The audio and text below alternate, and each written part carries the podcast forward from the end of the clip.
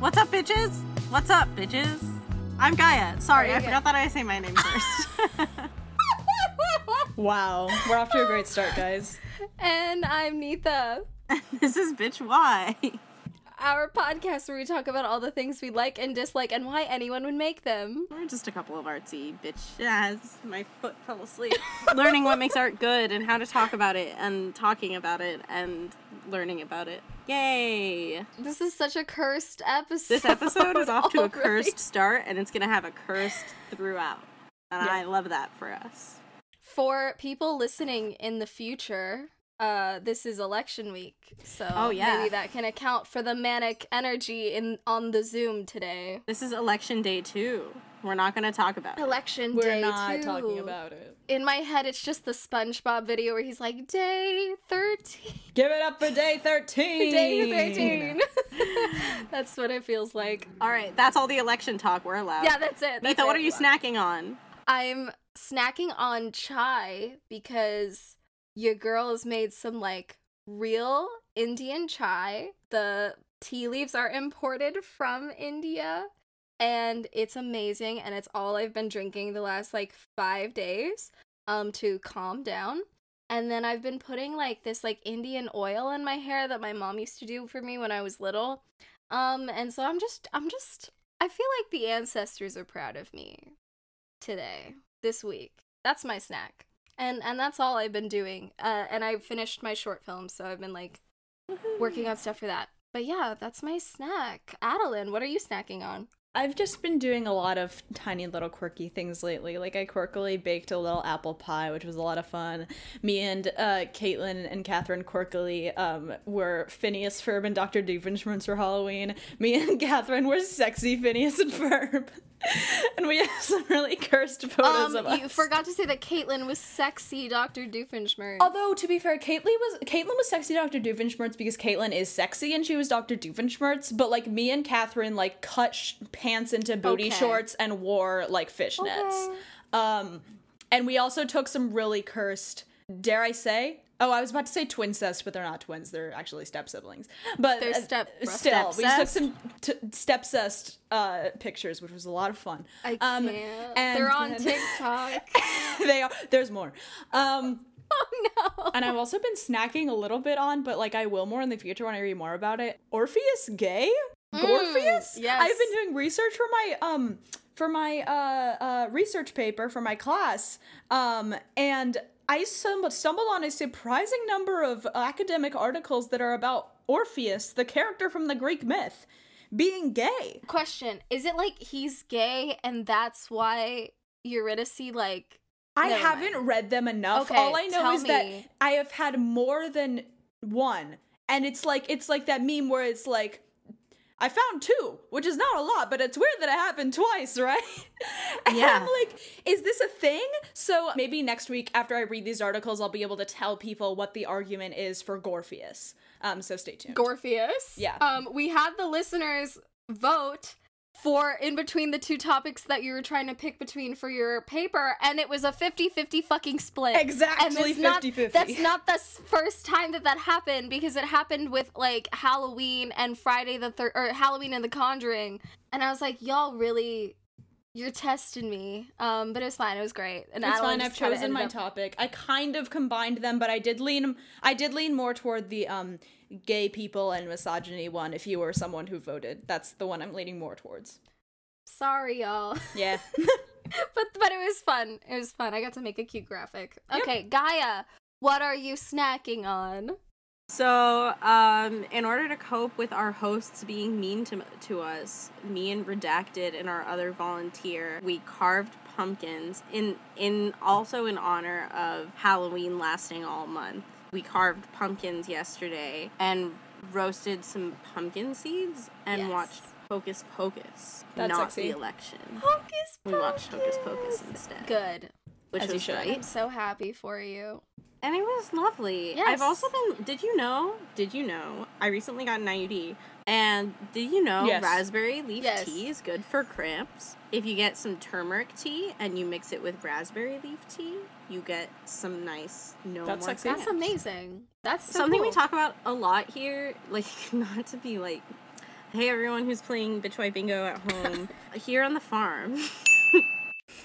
um, we talk a lot about like how um, Western medical traditions draw from indigenous medical traditions and how to kind of like integrate those two medical practices. And so herbal medicine, you know, it's kind of weird, so but it's also kind of not. So Wig.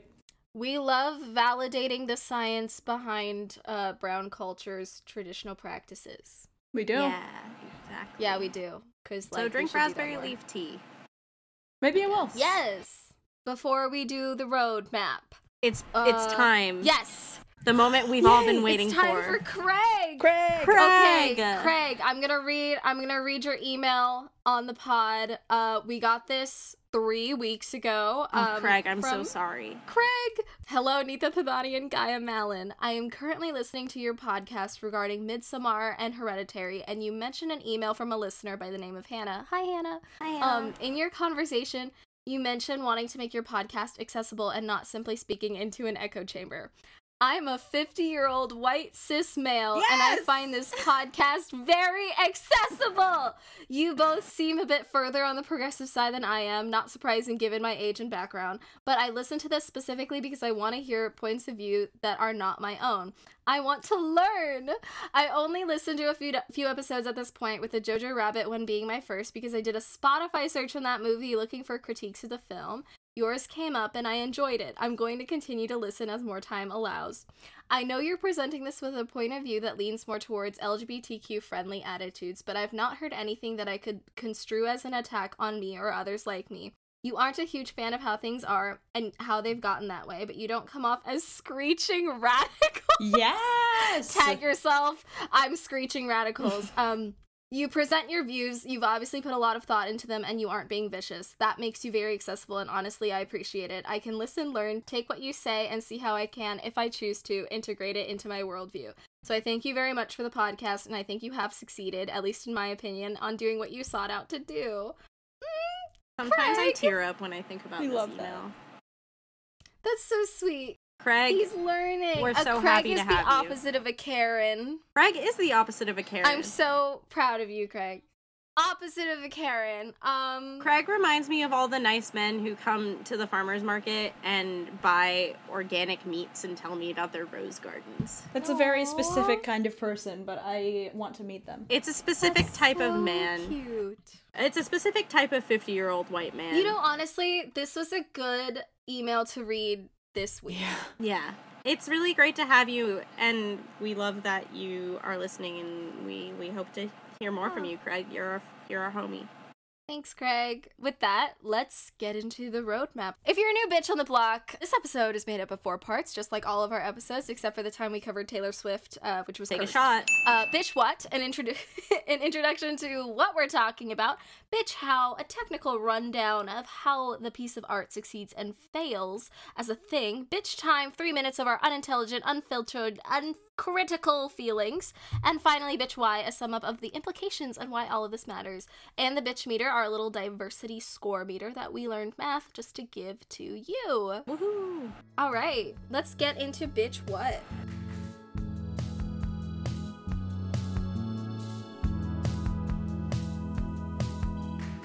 Bitch, what are we? What are we talking about this week? We're talking about it. We're talking about it. We're talking It. about it. It. It. It. It. Both It's the first It. and the second. One and two. We're talking about the movies. It chapters one and chapter 2 We're talking about the movies because next week we're talking about the book. And Gaia and I are trudging our way it's thick. through. It's dummy thick, I'd say. She dummy thick. thick. um, she's dummy. And thick. I'm just here for the ride. Adeline's here because she had homoerotic experiences with this movie. I gave my girlfriend my fir- her first kiss after we both watched it chapter 2 together and that's something that we're both going to have to live with for the rest of our lives. listeners. Are you noticing a pattern with Adeline's Interests. uh, movie into interests? It's Finn Wolfhard being a twing. Finn Wolfhard being a twink. Stop. Um, I'm a 20 year old woman. I have about- no not- interest in Finn Wolfhard. We are not talking person. about the goldfinch on this podcast. I will. Can I we talk about the refuse to talk about the Stop. goldfinch. No, please, can we? I think we should talk about the goldfinch at some point, though, seriously. Can we? It's like actually a okay, really fine, good book. Fine. Yeah. Okay. Fine. Fine. Like I have we'll things to about it. say about the goldfinch. I also Oh my have God. things to say about it. Nita, how did you come across it? It chapter one came out first year of college for me. Um, I went to go see it with some friends. I had already seen the the TV movie with Tim Curry. I just was always like, I don't remember learning about it like as a concept. I feel like it just kind of like Stephen King just exists, and then we just like it permeates our lives. I feel. Permeates our lives. And I saw the first one and I was like, holy shit, this this is a fantastic scary movie. Um, I haven't seen a scary movie this good in a while. And like this is before Midsommar, Hereditary, and Us. Like, yeah, I mean I just like always like I've really I really liked the first one and then we all saw the second one together. Um oh my god. last year. The name of our group chat to like coordinate seeing this movie was We the Gay Hate Crime Clown the Club. hate crime Hate Crime Clown the hate Club or crime something. clown clown club. Yeah. Something like um, that. because the second movie has a hate crime at the beginning, and it's And because the uh, movie itself is a hate crime. Yeah, exactly. Is a hate crime against Gay us, people. the viewers, And Um, us, just and- specifically. and us. Gaia, how did you get into it? How do I get into it? Okay, it chapter one came out during my senior year. We already discussed how I have have no memories of yeah, my senior year of high school. Who knows what that's all about? Probably my therapist. And then I watched it chapter two, famously with Nita and Adeline. I also wanted to say we, um, me and Redacted watched it chapter two like two days ago on No. two times speed two times. why? Why? because it's three. It is hours like almost three long. hours long. It's yeah. so long. It is so long. and so we didn't long. feel So like long. watching it like fully, but we had to watch it because we watched it chapter one because it's like a ritual to watch it it movies with people who are a part of your life in that way. That's a nice way to say it. Yeah. I just wanted to mention that the last time I watched it, chapter two was at two times speed. How is it to see like that CGI Finn Wolfhard With his anime eyes. and it was going so fast. When I rewatched it, chapter one, I was like, "Wait, I thought the CGI was bad, but Loki Finn Wolfhard he does just look like eyes. that.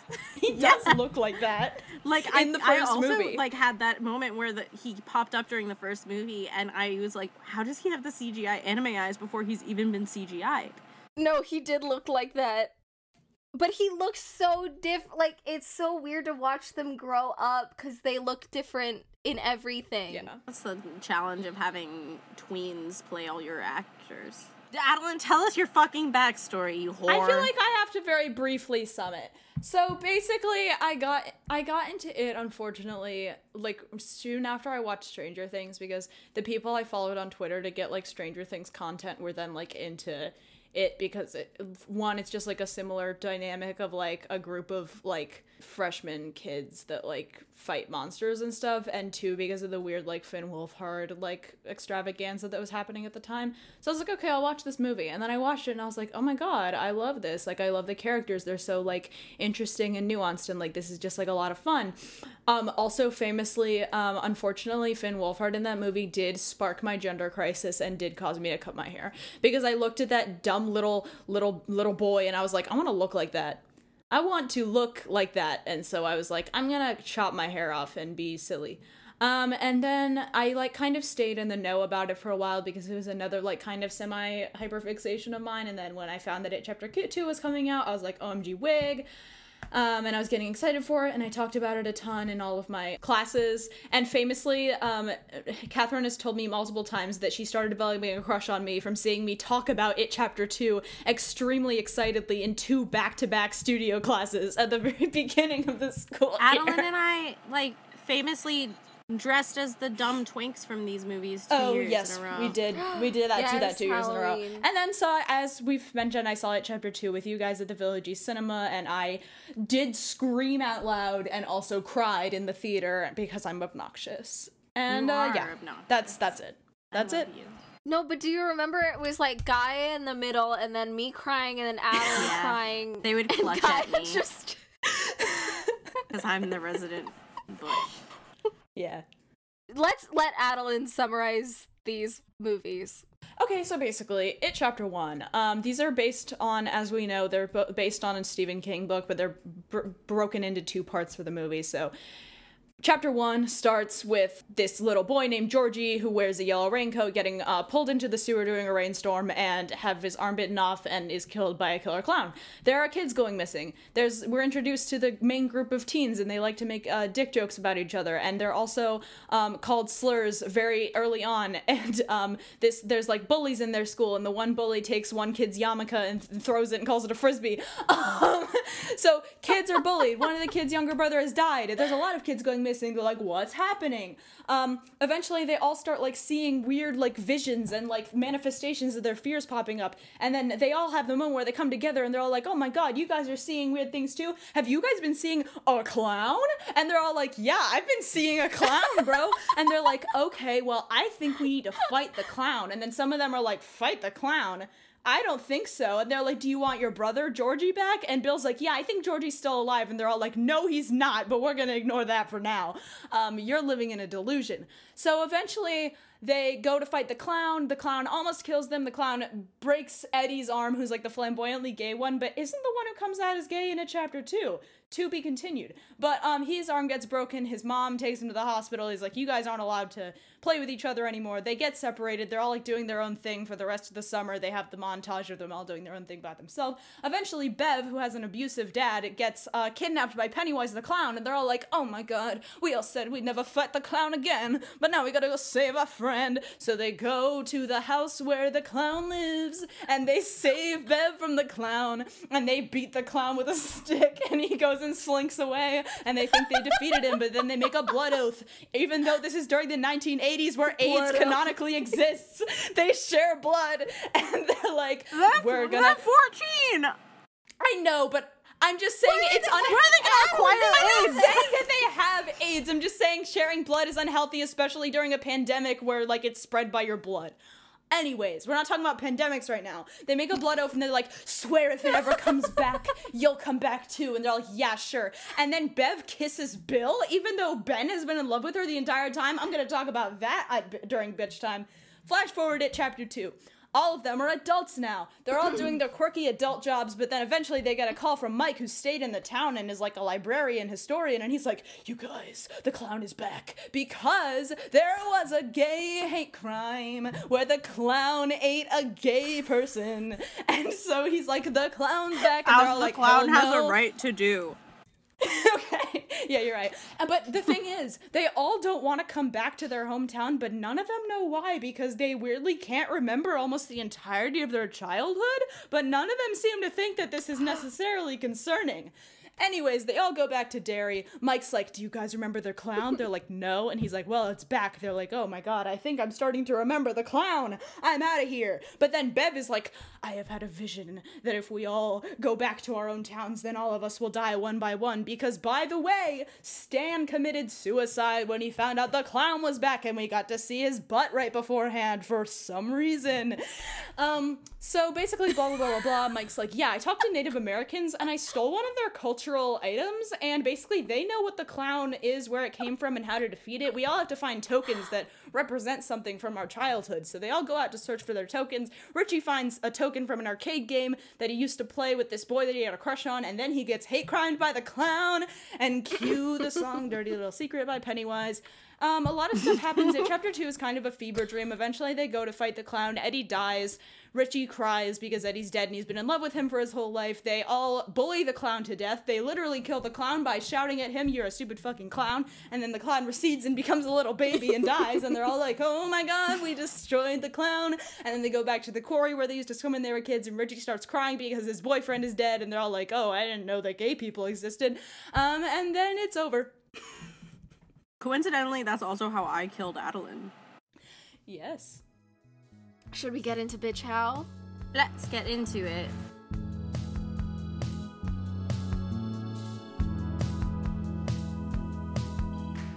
Can I talk about some just like technical weirdness? Yeah. I want to talk about the movies as horror movies before I talk about them. Before we talk about them as like the various like issues with Yeah. them Yeah. in general.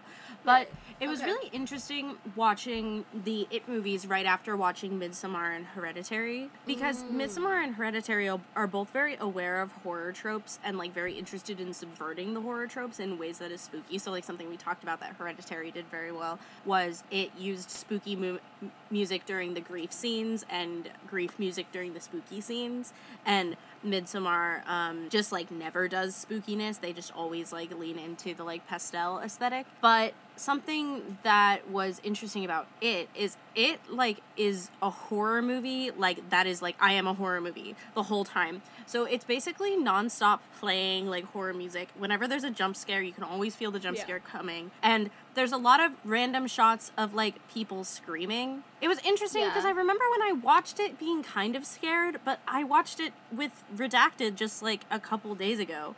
And it was like really hard to like get any of the scares because I was so overwhelmed by like it being like I am a horror movie. I am doing horror movie things. Ah. the the sound, the music. I watched it chapter one again this morning. I w- keep waking up at 3 a.m. Oh? for no reason. Don't do that. Um, uh, which is the witching hour. And I'm like, well, whatever. I'll just like, I'll just get work done now. So I started watching it chapter one.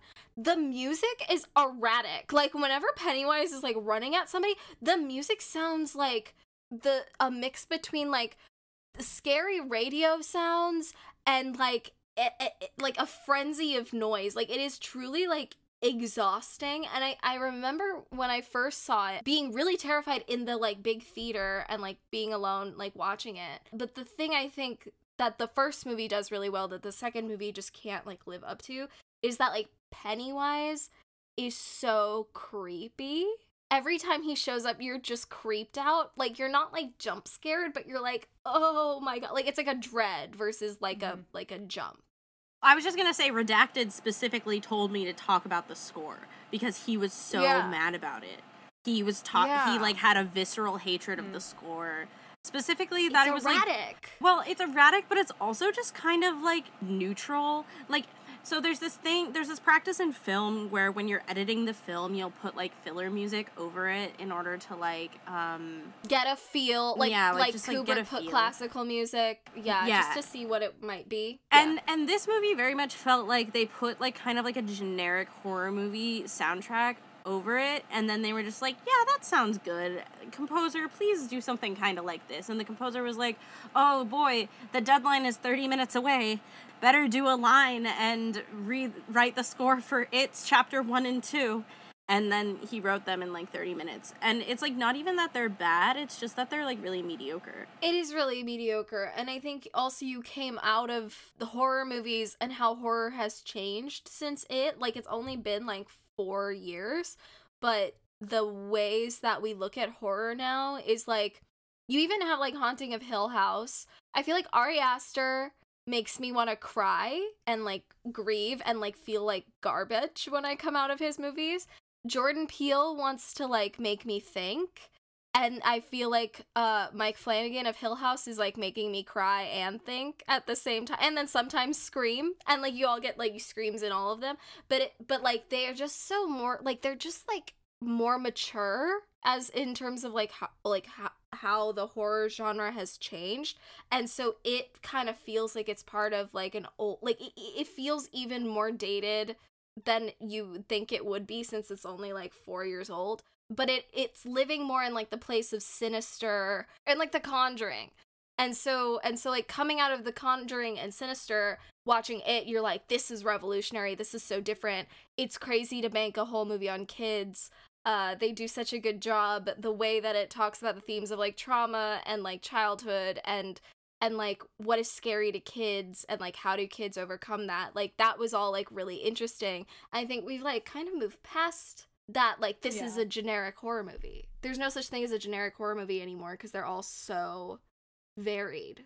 It suffers from the fact that it's based on a Stephen King book, and the book that it's based on is so ridiculous.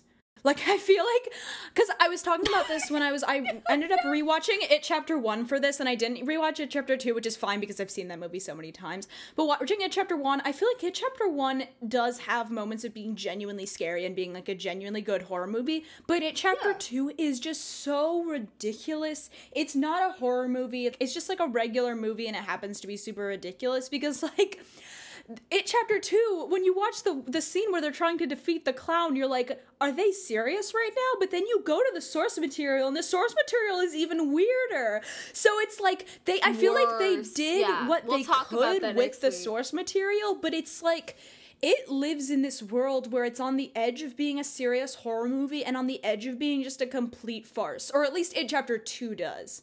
Like I feel like it chapter 1 has artistic credit as a horror movie. It chapter 2 is just like is this horror? Is this like a drama, like a post coming of age drama or is this just a farcical comedy? Like I- I feel like Yeah. it chapter two is like was made for the sake that it had a fan Yeah, base I agree. and like was like I'm gonna make a movie because I have a fan base now. Although to be I'm fair, they were it." always slated to make chapter 2. Even when Yeah. they made chapter 1, they were No, always I supposed to do a chapter 2. But I know what you mean. I don't think it chapter two is trying to be anything but a movie that can be watched by people who liked the first movie. Yeah, I so I think they kind of like phoned it in for the second movie. They were like, "We've got Bill Hader, who's like the funniest person alive, and that's all we need to make a good movie." And they See. were right. But like Right. in general, I think that the interplay, like something that I'd like to talk about, is the interplay between the sequel and the first movie, and like what kind of like comparisons you make. Going back and watching them Yeah. retroactively, I I thought they were both kind of bad. Like I really like them, and I have so much fun watching them and experiencing them. But I think they're both kind of bad. Um, Yeah. I had a couple of like metatextual questions for the for the movie and movie specifically like surrounding acting and the actors like one of the things i was wondering is like it chapter 2 has such like a star-studded cast. Did they cast those actors and then cast child actors who looked eerily similar to them um is No, that like cast them No, so they had the kid. No, no. So the kids, like in interviews after the first movie came out, they were like asking the girl who plays Beverly, they were like, "Who do you think you'd want to play you?" And she's like, "Oh, I think like Jessica Chastain." And then everybody already wanted like Finn Wolfhard, or like, everyone wanted Bill Hader for Richie, and like they kind of. And so, what you said earlier, Gaia, about it feeling like they made the second one simply because of the fan base is like it felt like it was really like leaning in and listening to the fan base kind of in the same vein that like season two of Stranger Things was like, oh, y'all like Dustin and Steve? Great. It's the Dustin and Steve show now. And I feel like they kind of did that in Yeah. it chapter two. My other thing with with like how I felt like there was no other way to like make it chapter two because they're adults now and like going back and watching the first one you're like okay well like pennywise is obviously like very good at scaring children um and he like feeds off of like the fear of children but and and like the kids lives in the first movie like their lives are scary before pennywise shows up like they all have like different traumas like mike is dealing with like racism and beverly has uh, an abusive dad and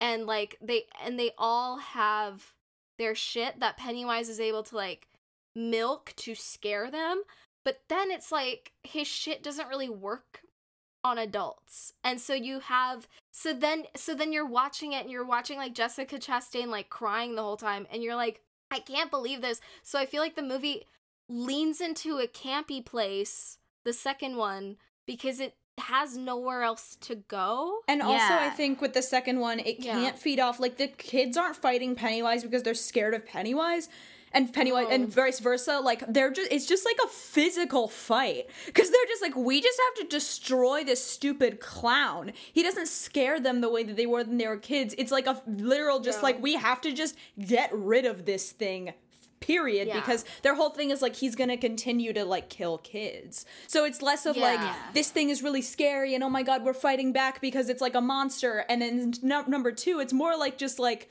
a street fight. Like we just have to get, get this man out of here. And then they just, you stupid fucking clown. yeah. You stupid fucking clown, you sloppy bitch. Um, You That's it. That's it. I forgot that he called him a sloppy bitch. there's like yeah. an interesting specific like strain of sequel syndrome that I think this movie suffers from. I should have like some sort of like diagnosis music because I've got all these like weird things that I like diagnose things with. It's time for Dr. Malin to come in with my diagnosis. Tinfoil hat on. This is our. It's time for what disease does this movie have? Um, but I think it's a specific type of sequel, which is the sequel that just regurgitates the same plot of the first movie, Yeah. which is really frustrating. It's the thing where in the first movie we killed the thing, but the thing wasn't actually dead. So in the second movie we just kill the thing again, which is a really like frustrating um plot point because there's no real stakes. You're like, there's no stakes in the first movie, it so it like voids the first movie. You're like, oh well, what did we do that whole first movie for? Like we just metatextually like that movie is now like void. And then the second movie has no stakes because you're like, oh well, they kill that. Like how do they kill it better than the first time? They just kill it slightly more, and that's a really frustrating sequel issue and then in the book that's less of a problem because in the book there's a lot of timeline tomfoolery that kind of Yeah. justifies the the interplay between worlds and i think it leans into some discussions of trauma that are interesting about how trauma follows you into adulthood and trauma and memory Right, loss right. which have been coming up um, on this podcast So Um, much. Uh, that's on the bingo card every time That's on we the bing unpack some card. trauma. every time we Um, dig up the trauma grave um, like in trauma, hocus that's pocus The bingo card. So they're kind of a frustrating pair of movie movies metatextually because there's no arc that like makes the second movie necessary or the first movie necessary. And also, this is like kind of like a unrelated like rabbit hole, but I wanted to talk about it when I was talking about the actors, so I'm going to talk about it now instead. It it was mm-hmm. about Okay. how like the acting like succeeded and failed and like continuity between acting. So, one of the things I was really frustrated watching it chapter 2 at two times speed was Jessica Chastain is not as good of an actor as her child counterpart. Well, she's not given enough to do, really. Exactly. Like they don't give her anything. Jessica Chastain's a great actress, but like she just gets to cry the whole movie and it's bad because you're like Beverly doesn't cry at all in the first one. There's all She's this weird continuity issue where like Beverly is like such a badass in the first movie and then in the second movie she's like super meek. And like in the Yeah. first movie Mike is just like fully neutral, Has nothing to do. has nothing Either. nothing going on and then in the second movie he's like a conspiracy theorist and so there's something challenging about how like something that's exciting about sequels is seeing the development of ex- extant Mm-hmm. characteristics between in characters that you already love and these movies fail at that even in the characters that it that it like could succeeds in making similar it doesn't like develop their traits in an interesting way like Eddie is a hypochondriac in the first movie, and then he's still a hypochondriac in the same way that he was a hypochondriac when he was a kid. He even has like the inhaler thing. And like a big part of the first movie is that he gets rid of that type of hypochondriac and he becomes like a whole new breed of hypochondriac that we don't fully understand. Um, so it challenges me. I feel like Richie is the only one that Like, and I'm wondering that Yeah. really develops. Yeah. And I feel like they probably would have benefited there I mean there's something to be said I think for Beverly. I have never I mean I've not been in her exact situation, but there's something to be said about like how life beats you down. But she never get and so if they wanted to go that route with that character, I think like she needed to have some sort of like redemption moment at the end of it chapter 2 where like okay yes all of the trauma from the first movie and all the trauma from the second movie because she has she one has an abusive father and then go and then we see her with an abusive husband which is like so exhausting Oh, I know. and, like, I have hate- thoughts. I hate that. I have so much. I like really hate it so much. It's also interesting, I think, to me that like the black character and the female character are the ones that kind of get like shitty arcs. Um, whereas like I guess Ben, Richie, and Eddie feel like at least they get like some more consistency. Mhm. But like with Mike and Bev, like it just doesn't work at all. But yeah, with with yeah. with Beverly, like I wanted a moment where she fully gets to because she is like a catalyst for a lot of the second movie of like Yeah. hey i can see the future like w- use that like you have given this character like so many gifts Mhm. and like things that she could be doing or like ways in which that she could grow and you don't use any of them it's just a waste but i Yeah. but i i i'm like i i will say the first movie actually holds up if you in context with like the horror movies that came before i think it like takes all of the like that creepiness from sinister and the conjuring and like really at the time i remember watching it and being like this is terrifying and i think a lot of it is to do with uh bill skarsgård's yes, he's Bill, so good. right? Yeah. Bill Skarsgård's acting as Pennywise, like absolutely terrifying. Like the first time you see it, and still like the second time. In the second movie, all this, all the good scares of the second movie are just derivative of the first movie, Yeah. where he's like luring children in. So you're like, I've seen this already. But that first moment with Georgie, Yeah. That's like that genuinely still scary. fucking fucks me. I up. also think Like, it chapter one works better. It's just a movie that and I don't know if this is something that it could have done differently, but it's a movie that exists so much better as a horror movie, like in a theater, in a dark theater. Because if Oh, you're watching yeah. it chapter Well, one, like in yeah. your bed at home, like it's just not as scary as when you're like in a theater where you feel alone and it's dark. Also, major side note, but the movie also kind of suffers from like having scenes that are so dark you can't see what's happening, and they would be more visible in a theater. But with it chapter one the scares are artfully like crafted Yeah. where you you have the scene and then it's building then you get the big scare and then it and then like, it cuts to like a completely goes down. normal scene. Yeah. Well, I was just gonna say there's like a couple compelling scares in It Chapter Two where they use foreground in an interesting way. Like I think the part where the grandma runs behind the kid is like exciting. Yes. I um, Yeah. I'm not excited by that scare because there's so many scares after it and before it that like Yeah. that there's no build. So what I'm saying is like in terms of No, yeah, I think they do a bad job. Yeah. I also think they do a really bad job.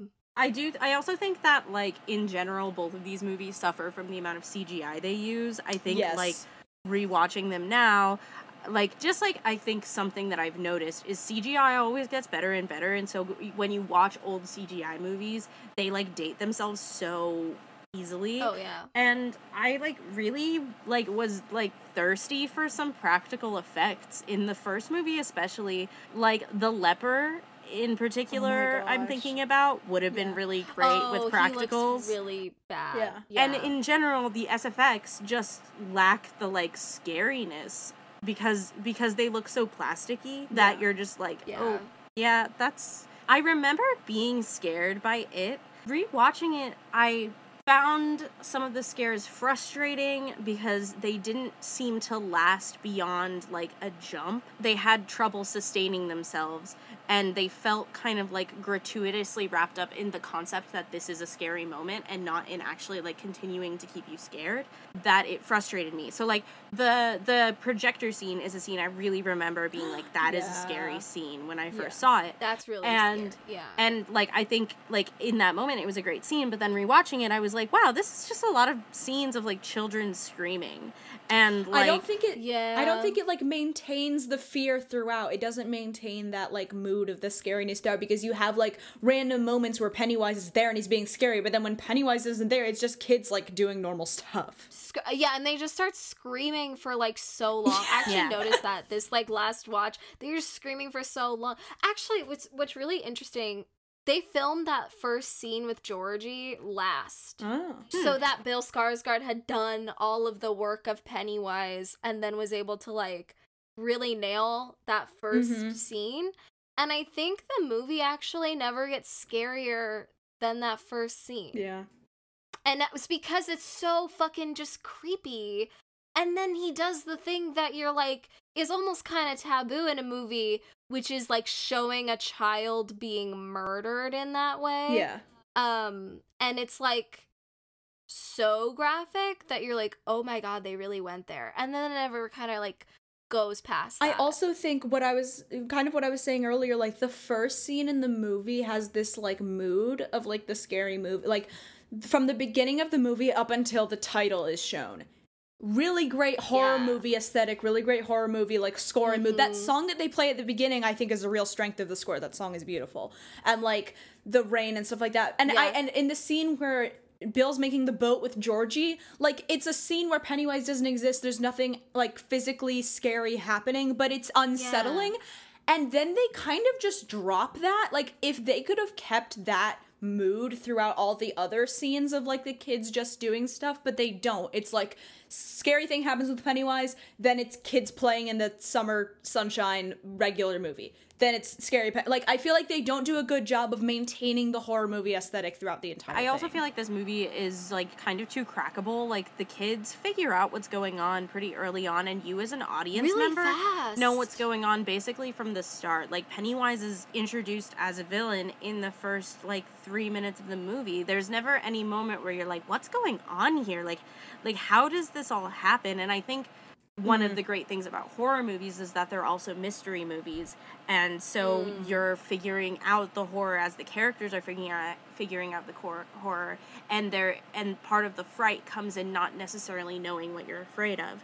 And the the it movies really don't in the second movie they can't do it because we all know we're here to kill pennywise. Like we're just gonna kill pennywise. Mm-hmm. Yeah. but in the first movie they really could have like having a shape-shifting creature that just like transforms into whatever you're most afraid of like that's hard to crack and that's like a villain that's like intangible and and bizarre. I think they could have done stuff with timeline that could have made that more of a mystery to solve and one of the things that I love about the found family children trope that was like really, really big in 2017 is like watching a group of kids solve a mystery. And what's great about Stranger Things is you watch the kids solve the mystery and you're Solve figuring it out with the kids. But these kids never really solve the mystery. They basically know what's going on the whole time. The entire conflict is kind of like a contrived idea of like, should we fight the clown or shouldn't we fight the clown? And that's frustrating. Well, I think it's kind of the thing of like Stranger Things, like the kids accept like in they accept the demogorgon is a fucking thing and that the upside down is a thing once they figured it out. But like for for it it's not like a bunch of things. It's just one thing and it's this clown. And i think like it's also how the book is written as well is it's just like not like for them it's less of a mystery and it's more of like we have to face this fear. We had already seen stranger things and then this comes out and i think like we were kind of not done but this this kind of like story was tired by the time it chapter 2 came Mhm. out and we just didn't need to see it anymore also they don't even kill the clown like there's no bigger way that they could kill the clown like they already did it Yeah. Yeah, and exactly. if they were gonna pull from the book, like there was no way to do that.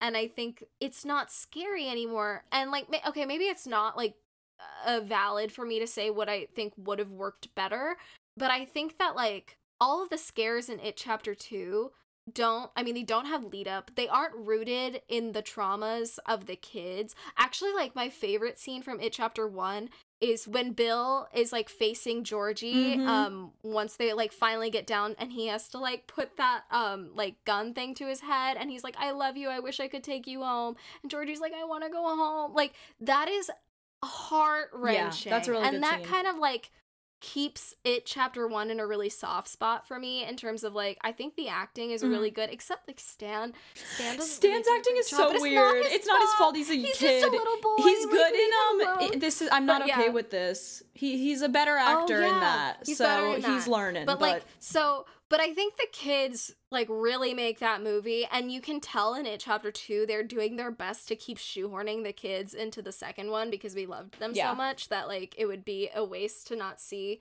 finn wolfhard even if he's like a weird cgi face. Yeah. um, Finn Wolfhard in so- his so, anime like, eyes. I wish that it chapter two leaned more into like what's scary about adulthood because I think it chapter one really leans into what's scary about being a Mm. child. Like Adeline pointed at this at the beginning in the very top. Like Pennywise isn't there yet, but like going into your basement is scary when you're a little Yeah. kid and you like run in, you grab the thing, and then you I run out. Like and what what's the adult version of Yeah. that like i'm want like and for beverly like specifically i think i'm just like really tied to her story and i feel really like awful for her the whole time like she just never gets a fucking break and and um she's fallen into this kind of like cycle i mean they've all fallen into cycles the way you get out of that, what does that look like? And what does that look like with a killer clown after you? And I just wish that there was like some connection there that doesn't happen in the book that they like made their own like they kind of made it chapter one and that's own. an issue with both these movies is i wrote this down because i finally decided to take notes while watching it chapter one and i was like this movie introduces the notion the, uh, the both movies combined introduce the notion of cycles of abuse but then never do anything with them. They're like bev marries an abusive husband because she was abused in her childhood. Period. And we're like okay and they're like yeah that happens and i'm like Yeah. okay and it's the same thing that they do with like the hate crimes like they they show hate crimes they show cycles of abuse but then they don't comment on them they're just like yeah this is a thing that happens in the world and we're like okay okay, Okay. they're like racism Yeah. happens and and homophobia happens and um abuse Mm-hmm. happens But also they chalk it up to Pennywise's influence on the Mhm. town. Well right? to a degree it's but they do have oh, that these They do have the um the what's his name? The the the the mullet guy. What's his name? Yeah. Mullet Yeah, guy. Like they do uh, have him as like the human guy. bully, like the or the human But he's um, also, like, evil. Isn't there isn't it kind of implied that he's like part of like the dare part of the Derry thing is that the clown like but that's not what I wanted to talk about. I actually wanted to bring Okay. up that like not only does it like have these gratuitous scenes of violence against um, marginalized people, but it comments on them in such an unspecific way that's really Yeah. frustrating as like someone who deals with these kinds of fears is like Yeah. having a hate crime Mm. happen to a random couple that we never learn about or explore further is Know frustrating and about. upsetting. Mhm. Having Yeah. a hate crime happen to a black child who we don't know anything about and has like five lines in the entire movie despite being like ostensibly a main character that doesn't say anything about like what it means to live in super white Maine and like be afraid for your life all the time the It movies don't understand what they're about thematically. In the 1st mm-hmm. movie, it understands that it's a horror movie and that's it. And in the second movie, it understands that it's a sequel and that's it. But they never understand that it's about mm-hmm. trauma and they don't know how to explore the trauma in an interesting way. All they know how to do is Yeah. how to write a horror movie and a sequel to the horror movie, and that's frustrating. And they're given so much because even among the kids, there's so much like diversity of background, and there's so many marginalized groups. They have not. This is this is also. I mean, it's kind of tokeny that they only have one of each of these groups, but they have a Jewish kid, they have a black kid, they have an overweight kid, they have a gay kid. Although we don't know it until the second book. We have a kid who's being psychologically abused by his mom. We have a kid who's being physically abused by her dad and is also a woman. But then they just kind of show those people like suffering and then like that's it, as you said. And- But and it's like they had so much to work with. Like they could have they had so many different like groups to pull from. They also have Bill who has a stutter, but like that's barely even addressed just like period. But like they had so many Yeah. opportunities to address the the the way the ways those pe- kinds of people navigate the world in a positive way and just like didn't. Actually, Pennywise doesn't really even capitalize on their fears in the first one as much as I originally gave it credit for. Like like what does it mean if like Pennywise knows cuz what he does with Mike is he scares him or surrounding like the house mm-hmm. burning down, but never is like oh you imagine this hate crime, which I don't know if that's what I want to see, but like it he doesn't really like he doesn't actually capitalize on the things that are most scary to the kids like with stan he doesn't do anything like that hurt, like scares stan like internally it's more that like scary flute Yeah. lady and like i think bev is really the only one and and and bill are the only ones that get like psychologically fucked Yeah. with in a way that like the other kids kind of okay, first of all, we have Dirty And Little I- Secret in it chapter 2 with Richie, so watch yourself. okay, but I'm I'm ta- I think I'm, I'm talking more about like the I'm first kidding. movie. But yeah, no, no, you're you're right. But all but also that scene is very confusing I hate because that like the scares don't make sense to the fear and and Pennywise is just saying I know your secret but none of the like things that are scaring him like have to do Mhm. with that yeah. like why not show him like his worst yeah. fear Yeah. which and I'm not I'm not advocating that like Pennywise conjure up all of Richie's friends and then like shows uh Richie what it would look like a nightmare version of him coming Yeah. out. Like I don't know, but but but like bec- but because the giant Paul Bunyan statue. uh, Paul Bunyan statue He represents doesn't do hypermasculinity. anything for me. Mm-hmm. And also, I I'm wondering if like this movie is less scary to us because we're older Mm. now. I'm wondering if like the first one is less enchanting because we're older. I don't know. It, it's just frustrating. like I think you're right. Like actually, never mind. I think it is because we're older. Fuck me. Um, there's it's because we're older and we I- have like different fears. Not to like like unpack trauma on this podcast, but like like having experienced some of the fears that like marginalized people have and like understanding like what it means to have those fears and then like experience the worst of those fears like being confirmed is like so much scarier than like horror movies. And so like horror movies are going to have to try harder in order to spook me because like none of them can match the abject terror of coming out to my family. They're just not good enough. Guys, like the monsters in my head are more terrifying than the monsters on your screen. I'll Exactly. You're literally right, but all I'm seeing is those dumb like 2012 emo posts that are like Yeah. Oh my god the god, demons in my head. No, you're, you're I guess you're, I'm just you're trying to, totally like, right. I'm just being mean. Follow through on what you Yeah, that was mean. Shut the fuck up, you stupid whore. Maybe. Um but Okay. I I was just kind of trying to follow through on this idea that like they have all these kids who are like suffering in these really interesting and specific ways and like mm-hmm. we know what mm-hmm. those fears are that they're experiencing and they just don't know how to like they don't know how to touch them. And no nothing ever knows how to Yeah. touch them and why can't movies be better? And also why are all the children white except for Mike? And honestly like just like talking about this like awoke like a deep and feral rage within me about how badly movies misunderstand what it means to be a marginalized person and like Yeah. can we start the bitch time timer really quick because i actually need to yell yeah, for a second. let's just go.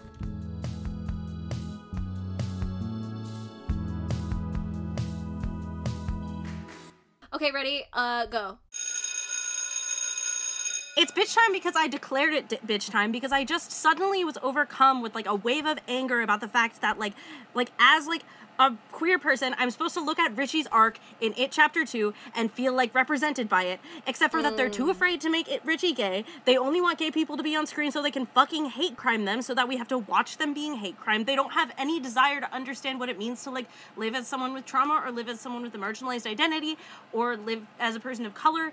It's so exhausting to have to go into movies with these people like waving their little like flag of like we have this type of person in our movie you're gonna come see it because we've got this type of person in our movie and nobody else has this type of person in our movie except for we have no interest in understanding what it means to be like that kind of person. We have no interest in understanding the challenges that they're facing. We just want you to come see our fucking movie. And i don't want to feel grateful to these movies for anything. I am mad at them and I hate them and I want them to be better and they're never gonna be better. And I'm so tired. I like might cry right now. Like, god damn it. Like, what the fuck? Anyway, that's all. This is like like Wow. my bitch time is Bev should have never kissed Billy at the end. What the fuck is that? No, what the yeah, fuck fuck is that. that? It literally angers me to my core. It's so stupid. Ben is right there, and Bev only likes him when he's older and when he's skinny, and that's because Stephen King fucking hates fat people. Um, like, duh. The other thing is, I, I just have written in my notes the implications of Bev and all the blood. Women, like the weird like blood imagery with Bev. Yeah. Like, does that like about like Yeah. menses? Like they are talking about her menses. Yes, well, yeah, because she literally goes and buys tampons, and Like then in the first like movie, blood sort comes of out of the sink, and then in the second movie, she's in the bathroom stall and it's filling with blood. And I'm like, what's this weird Well, dude, obsession it's with like women Carrie. and with blood? Like, yeah, Carrie, yeah, yeah. Carrie, It's like just, yeah, like, it's like weird. Carrie with the And- thing and with also the the weird- blood and like womanhood. And also the weird subplot where they're all like, Bev's a slut, and everyone thinks she's a fucking slut. And I'm like, I did not, did okay, Nita, you can talk. Okay, wait, I have stuff. Uh, Georgie, Georgie makes makes me my baby making hormones go crazy. Um, little baby Georgie's so cute. Okay, wait. Um, every time. R- Richie and Eddie are just hilarious They're in the so first one, and also Bill Hader's Bill is so Hader's so fucking good. funny. And like, I still, I still laugh every time. And like, when Richie, Richie's like so obsessed with penises. Yeah, he is. He Like, talks about It's 'cause sex he's all the I, I kind of so so I know know, Kaya, you're really mad, and maybe this is just a me and Adeline bias, but like I can see. Oh the, no! repressed Wait, no, we can't argue about Like, this yet. I, have two it. stupid things to talk about. Also, also, why are they all in their underwear when they go swimming? Is that Why are they ethical all to film wearing children in their matching underwear? Like, why can't they That was weird. swimsuits? Like, did they not have swimsuits in the '80s? Just wear a fucking swimsuit. Like, I felt so bad Wait. watching that scene. Please, our time Gotta is running out. Gotta go. I just the only thing that I thought about for the during the second movie was Bill Hay not Bill Hader, Bill Skarsgård getting the note of now you are a tiny baby clown with four baby hands and your heart is being ripped from body and act that now. That Guys, like this has been like, talked about to death, but like the fact that they bully him into like shriveling up into a baby. What is that? Yeah, what is happening? I want to know what drug Stephen King was on. Also the fact I that know Bill Hader cocaine, carried like- it chapter 2 on their on his back. Literally on his Oh, shoulders. yeah, literally on literally his on, on his, his shoulders. shoulders. Okay, all right. I that's time.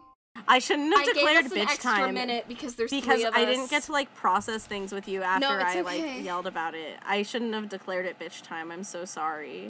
No, I it's needed- okay. I needed the emotional no, support. No, you're so good. It's after fine. We're going like really. It's okay. I was gonna go into like a little bit of a bitch why kind of situation.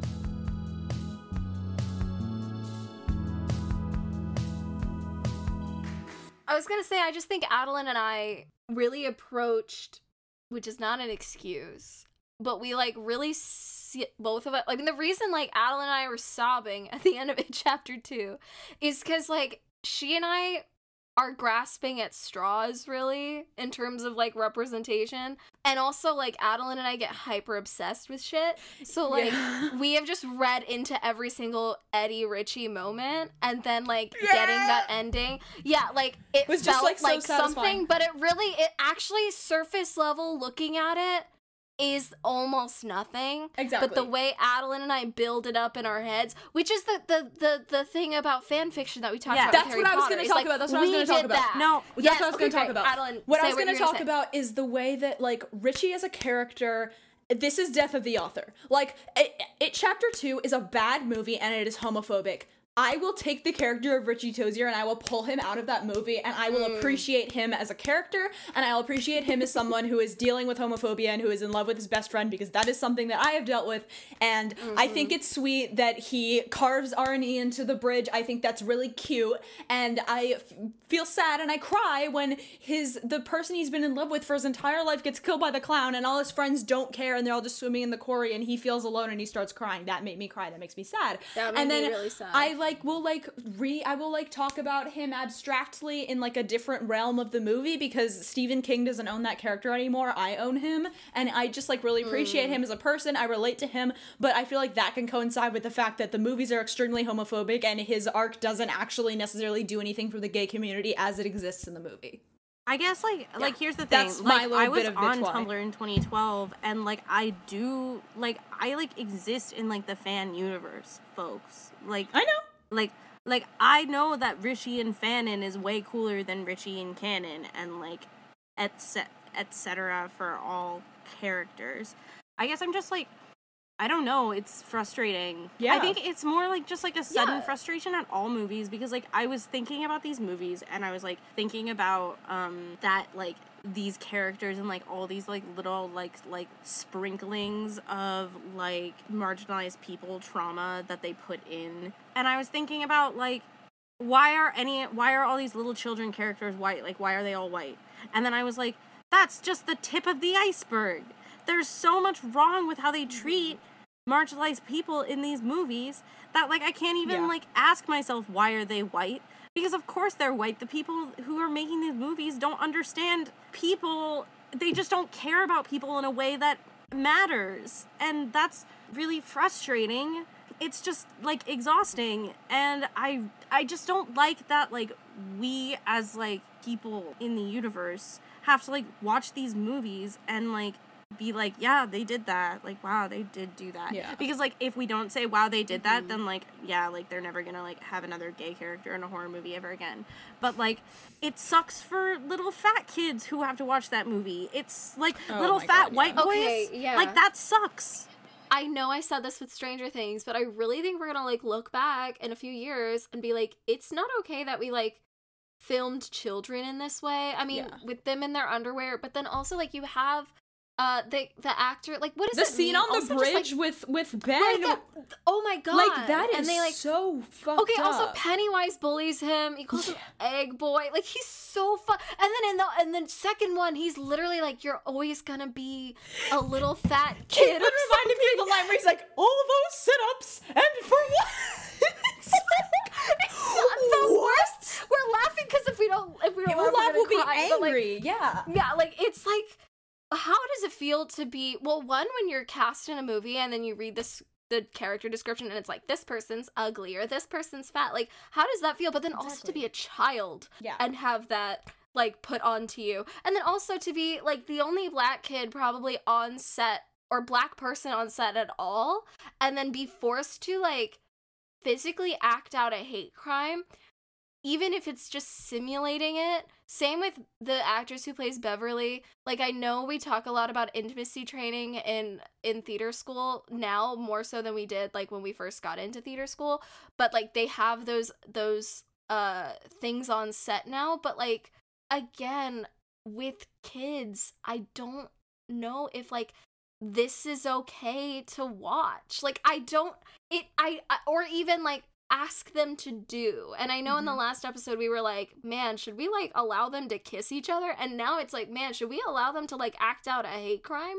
Like I don't think we should. Yeah. Well, and especially in a movie that doesn't like address that or allow for closure in any sort of way because i'm starting to think i'm like well Yeah. but there are stories of like kids being abused that need to be told and what are we going to do if not use child actors but i feel like if you're going to do something like that it has to be done in an environment that is like completely like where you know fully the arc of the character why this is happening to them and what how it affects them and what they're going to do from now on and also like Yeah. there's a storyline where that character gets to like have agency in regards to the abuse they suffered which it chapter 2 doesn't do or it, it chapter 1 and 2 doesn't do a lot of TV shows. I remember watching Scandal uh, because I loved Shonda Rhimes for a, like a hot minute, and a lot of the times, like the female characters had like a rape story thrown in, like into their into their like character arc.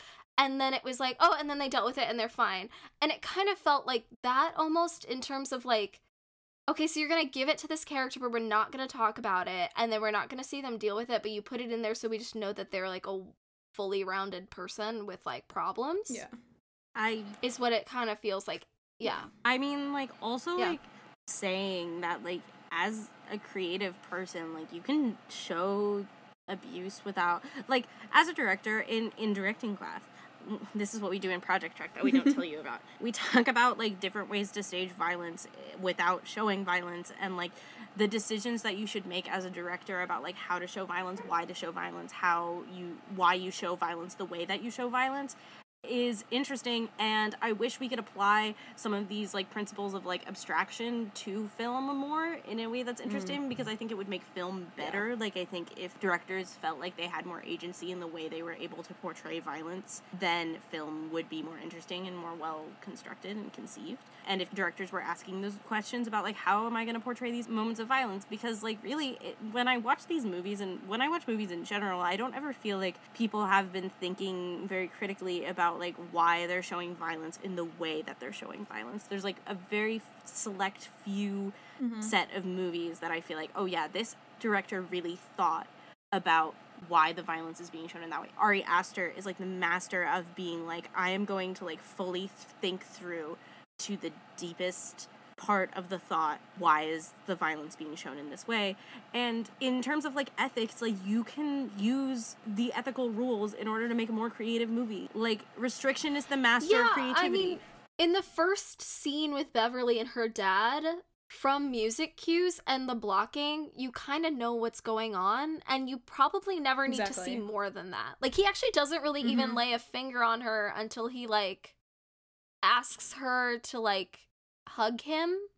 And you're like, okay. But, like, I don't, I didn't even need that. Like, I didn't, I think, like, from that, the first minute like you're like oh i know what's happening and then Mhm. and then like we don't need to go farther than that Yeah. i don't think we needed to um the only other thing i wanted to talk about is there's a lindsay ellis video kind of about stranger things versus it and like the ways in which they talk about nostalgia of the 80s And I think the only smart thing out of it that that I still think might be true is the the use of like the knowledge of like disappearances in the 80s and like bringing that context uh back into this because in the book the kids are like murdered violently and you like know they've been murdered versus this like spin on it. So it's like actually it's just like child disappearances which were like huge in the 80s and like the Jacob Wetterling case which was like a really big one. There's a podcast in the dark about it which was like just solved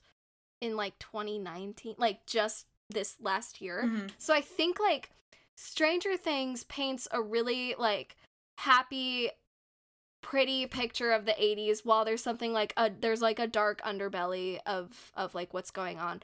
But like and stranger things takes the the like f- the like look of an it or a Carrie or firestarter but doesn't actually take any of that like disgusting like realism like trauma um stuff. And and i think that like what it does is yes it takes some stuff that's like fun from the 80s but it really i think like puts you in the place that that like it felt like to be in the 80s of like being a latchkey kid feeling like you like there are kids disappearing left and right which felt like that was a more realistic look of of what was happening at the time and i i think i th- i don't know i think that's a smart choice but the, now that we've talked about the rest of the stuff i kind of now feel really jaded on these movies Mhm. um in a way that i wasn't before I think like like that's such an exciting notion and like Yeah. the notion that like of what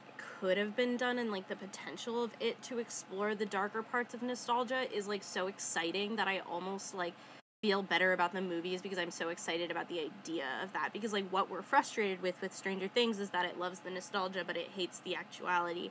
And it loves the actuality but not in a way that is um, respectful. It loves the actuality in a way that's voyeuristic and gross. Someone somewhere could make a movie that's an 80s nostalgia movie that is about like what it actually means to like be a person a marginalized person in the 80s and be in Mhm. a period that is like in equal parts celebrating who you are and decimating who you are like what does it mean to be gay in the 80s during the aids crisis while gay liberation is like at its height That it's is so they randomly have Eddie like in, ch- chapter one mention AIDS, and they just like throw that in there. They're like, Yeah. throw it. it's But, so like, weird. those are like twin I things. But will yeah. say, I want to pick this conversation back up when we talk about Haunting of Bly Manor. yeah.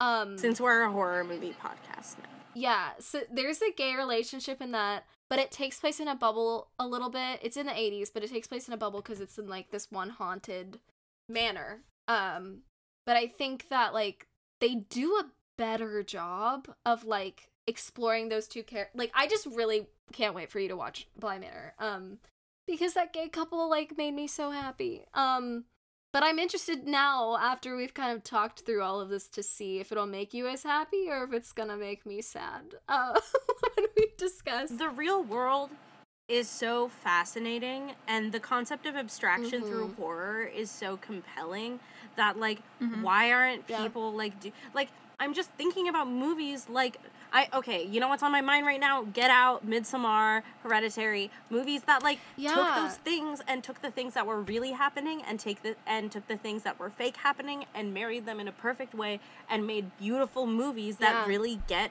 what it means to be a marginalized person and what it means to make a horror movie and like an aesthetically interesting piece of art. And so why Yeah. can't we just keep making movies that are good like that and stop making movies that aren't good? That's all I have to say. I think we did stop.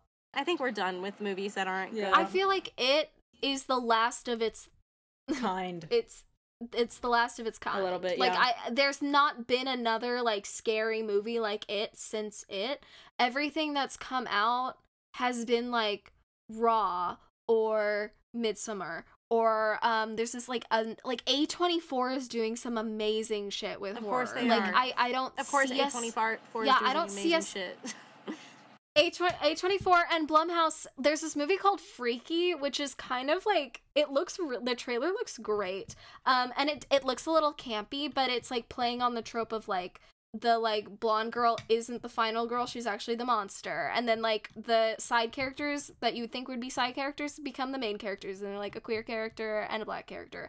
And it looks interesting i haven't seen it yet but like i think i think we're we're like spinning off into a more self-aware place and in term and then like because we're becoming more self-aware we're able to actually comment on the things that we've been craving Yeah. um commentary The on like the getting way that. I engage with it at this point is like I will rewatch them because they happen at a very specific point in my life and I will laugh at how ridiculous they are and I will love the characters and I will engage with the characters in like fandom ish spaces but like I don't think that the movie has to be made. I don't think the movie has any actual net positive good on the world and I don't think movies like it need to be made ever again. Also, I think that Stephen King is a racist bitch. And I just have to throw that out there. I hope that we can talk we'll talk more about stephen king next Oh, boy. yeah. Would I would I Uh, be barred from any em- em- future employment opportunities in the entertainment world if I say Stephen King is a bitch publicly? I don't know, but Let's he is. all collectively get barred from those employment opportunities together. Stephen, Stephen King, is a bitch. Wow, wonderful. Okay, it's time for the bitch meter.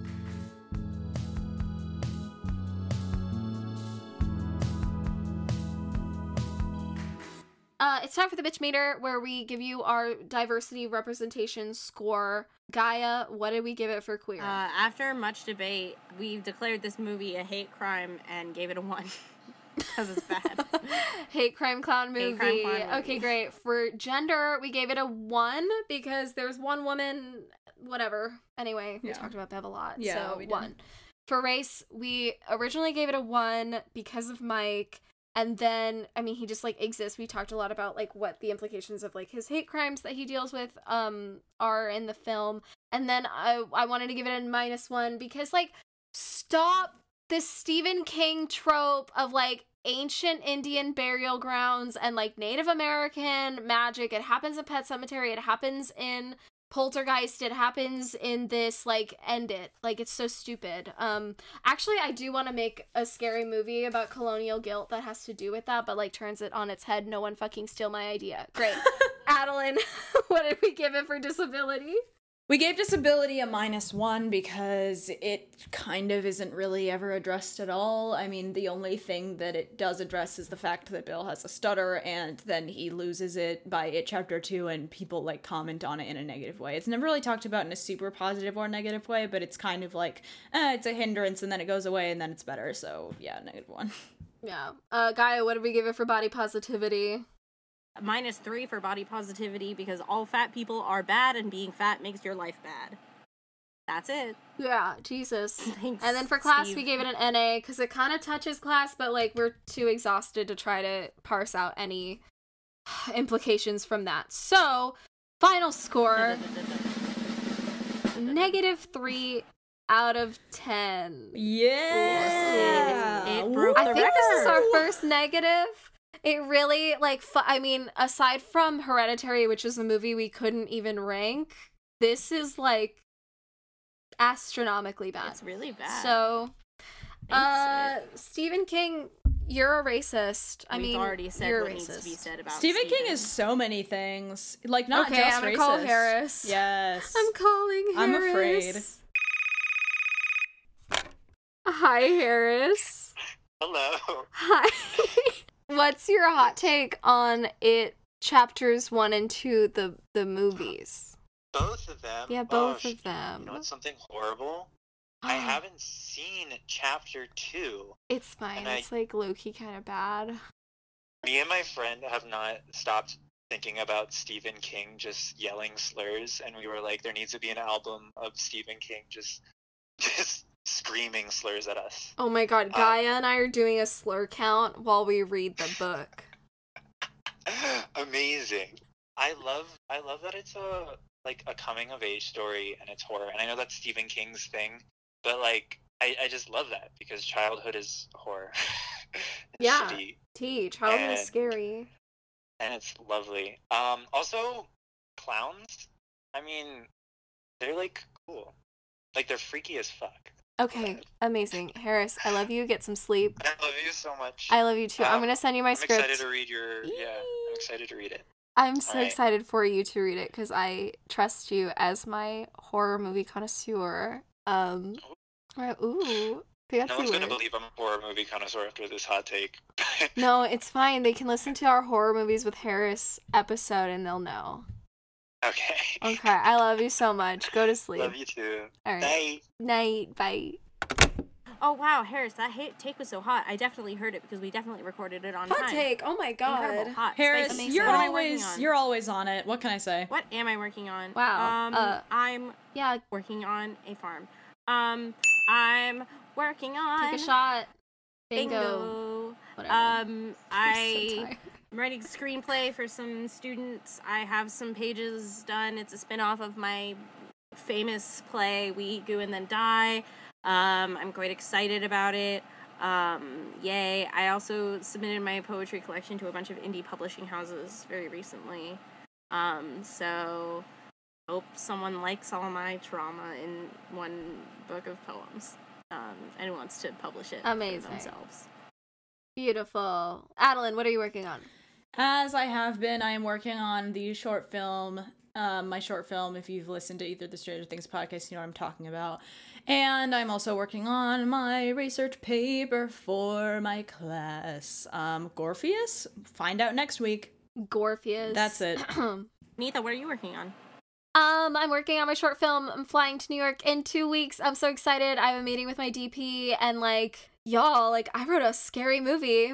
I wrote a scary short film. Um, and Catherine and Caitlin are going to be creative directing, costume designing. Adeline will probably be there too. Like everyone's gonna be working on this movie in some form or another.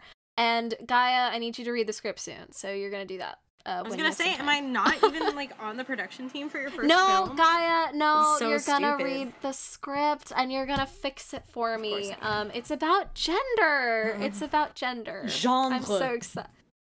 Okay, all All right. right. Plug time. Now we we have to end Yep. the show. You can follow me on Instagram at Gaia Rose River. You can follow me on Twitter and Instagram at Nita underscore Thadani T H A D A N I. And you can follow me on Instagram at adelynn.rose, A D E L Y N N dot rose, and on Twitter at Neil X Perry. Mm-hmm. You can follow the Bitch Why podcast at Bitchwhy Podcast on Instagram or on Twitter, or you can email us like our best friend Craig. Sorry, Craig, I don't want to make this weird for you. You can email us like Craig did at b.tchy, like W hy at gmail.com, and um, we'll probably read it on here because we get really excited when we receive emails. Please leave us a review and rate us on iTunes. All of the resources referenced will be in the show notes. Thank you to our editor and co-producer Cameron and our graphic designer Jillian. Um, good night, bitches. Time to make dinner, bitches. good night.